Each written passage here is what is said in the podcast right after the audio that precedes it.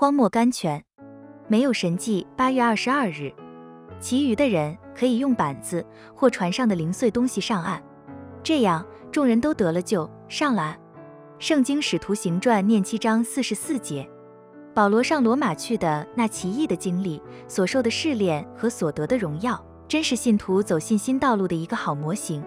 其中最宝贵的教训乃是，在我们所到达的一切困难狭窄之处，都有神特殊的办法和预备的。按照人们普通的眼光看来，信心的道路一定是满洒着鲜花的。什么时候神要拯救他的子民脱离危险，神就会立刻将他们从困难中提出来。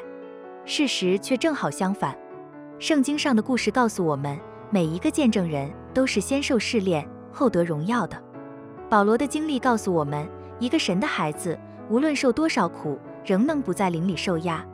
保罗因为在大马色宣传耶稣的缘故，犹太人商议要杀他。我们看见。那时天上并没有在火焰雷电中降下战车战马来把这位大使徒从仇敌的势力范围中护送出去，他是用筐子从城墙上坠下去的。圣经使徒行传九章二十五节，你看，被装在一只旧的衣筐里面，像一包送出去洗濯的衣服一般。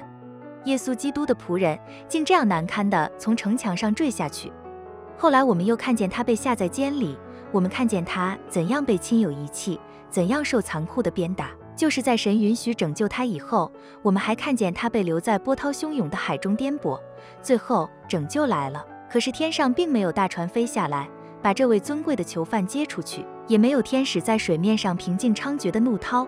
船上的人必须有的抓住桅杆，有的抓住木板，有的攀住破船的碎片，有的跳下水去游泳，才能得救上岸。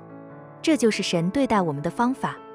许多时候，神的允许并不是立刻将我们从试炼中提出来的，因为神知道，经过试炼以后，我们的信心会变成精金。意字信心道路上的艰难，Hard place in the way of faith。